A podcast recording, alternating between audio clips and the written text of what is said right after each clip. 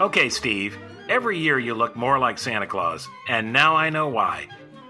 Yep, Randy. And this week I thought it was time to treat our listeners to more comedy and less us with a trip through some Christmas comedy classics from some of our Laugh Tracks legends. Great idea. I'll grab the eggnog and let's get going. First up, you may have noticed that Christmas carols are a ripe subject for parody, and of those, The 12 Days of Christmas is at the top of the heap. Here's some random destruction of that holiday classic from legends Bob and Doug McKenzie, Allan Sherman, and Jeff Foxworthy. Fifth day of Christmas, my true love gave to me five golden toques, four pounds of back bacon, three French toasts, two turtlenecks, and a beer in a tree.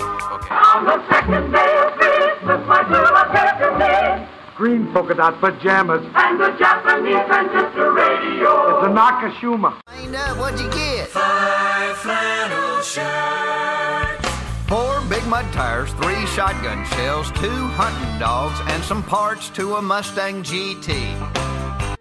A Christmas is all about icons, and what could be more iconic than Rudolph the Red-Nosed Reindeer? Rudolph became a sensation after the 1964 stop motion animated TV special. Just a few years later, folk music duo Elmo and Patsy cut Grandma Got Run Over by a Reindeer. And to accompany Rudolph, we have Psychobilly Wildman Mojo Nixon taking on the Grinch, and the Christmas Jug Band with Dan Hicks gamely searching for one of Santa's lost trademarks. Grandma got run over by a reindeer walking home from our house Christmas Eve You crooked, dirty jockey. You drive a crooked horse, Mr. Grinch. Old Saint Nick got a problem. Man, he's in an awful mess, cause he used to go ho, ho, ho. Now he's only going ho, ho. Uh oh. Where'd the other ho go? I don't know. You might be asking, surely they can't forget Hanukkah? Well, don't call us Shirley, but we do have you covered for the Festival of Lights.